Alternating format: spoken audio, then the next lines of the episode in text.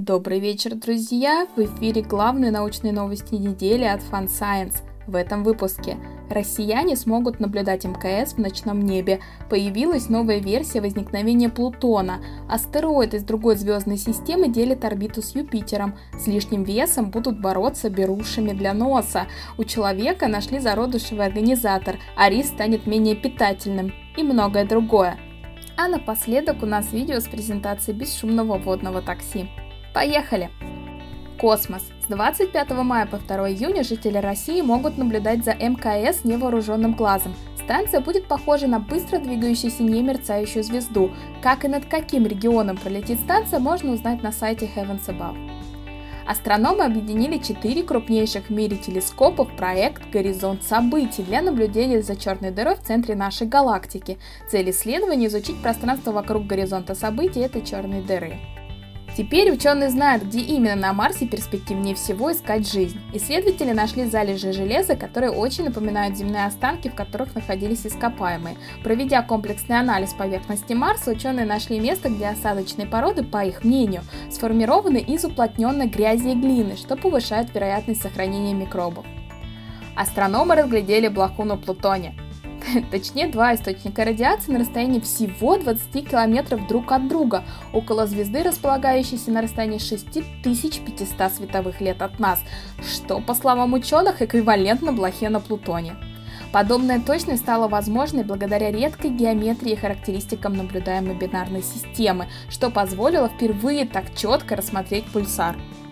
Древний пришелец из другой звездной системы. Необычная траектория полета по часовой стрелке натолкнула ученых на мысль смоделировать полет астероида 2015 BZ-509. Оказывается, он сохраняет четкую нестандартную орбиту с самого зарождения Солнечной системы. Видимо, он прилетел от соседней звезды. В начале недели на орбиту доставили оборудование НАСА для создания самой холодной точки во Вселенной. В 10 миллиардов раз холоднее вакуума и всего на доли градуса выше абсолютного нуля. Новая версия возникновения Плутона – Анализ данных об атмосфере карликовой планеты и ее льдов позволил выдвинуть предположение, что планета является слиянием большого количества различных комет. Исследователи смоделировали формирование Плутона, и получившаяся симуляция объяснила и другую загадку – низкое содержание моноксида углерода. Из-за комет он мог оказаться заключенным в недрах.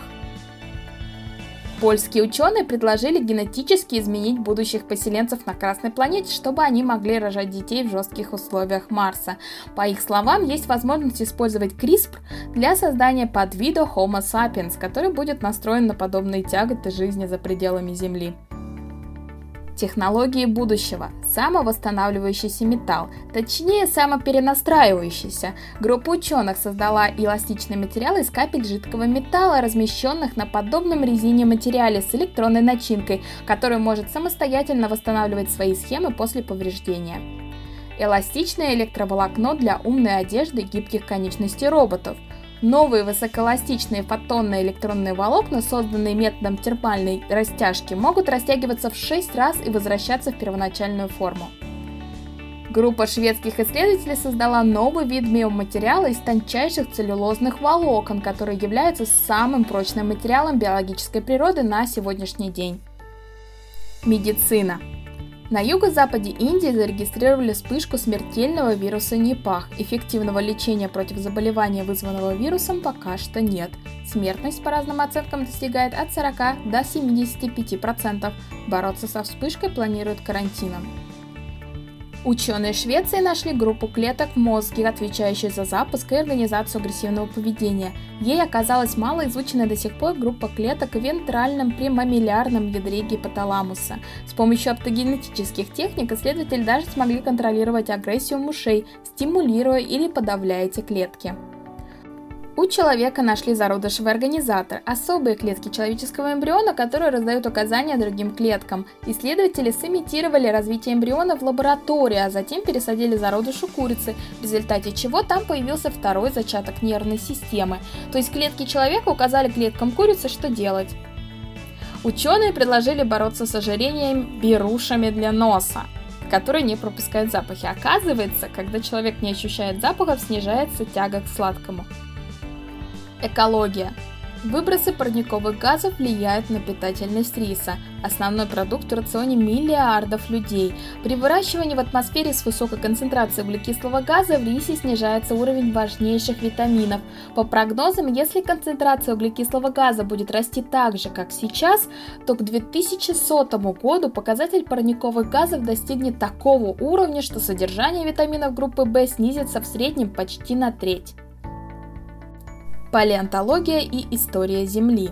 В Антарктиде нашли место, где, возможно, находится непрерывный керн льда возрастом больше 1 миллиона лет. Если команда получит разрешение на бурение, в наших руках, возможно, окажется беспрецедентная непрерывная колонна замерзшей истории, изучение состава которой может дать ответы на многие вопросы ученых. Птеродактили не могли летать так, как это чаще всего изображают. Суставы древних ящеров просто не обладали нужной гибкостью, чтобы они могли летать на манер рукокрылых.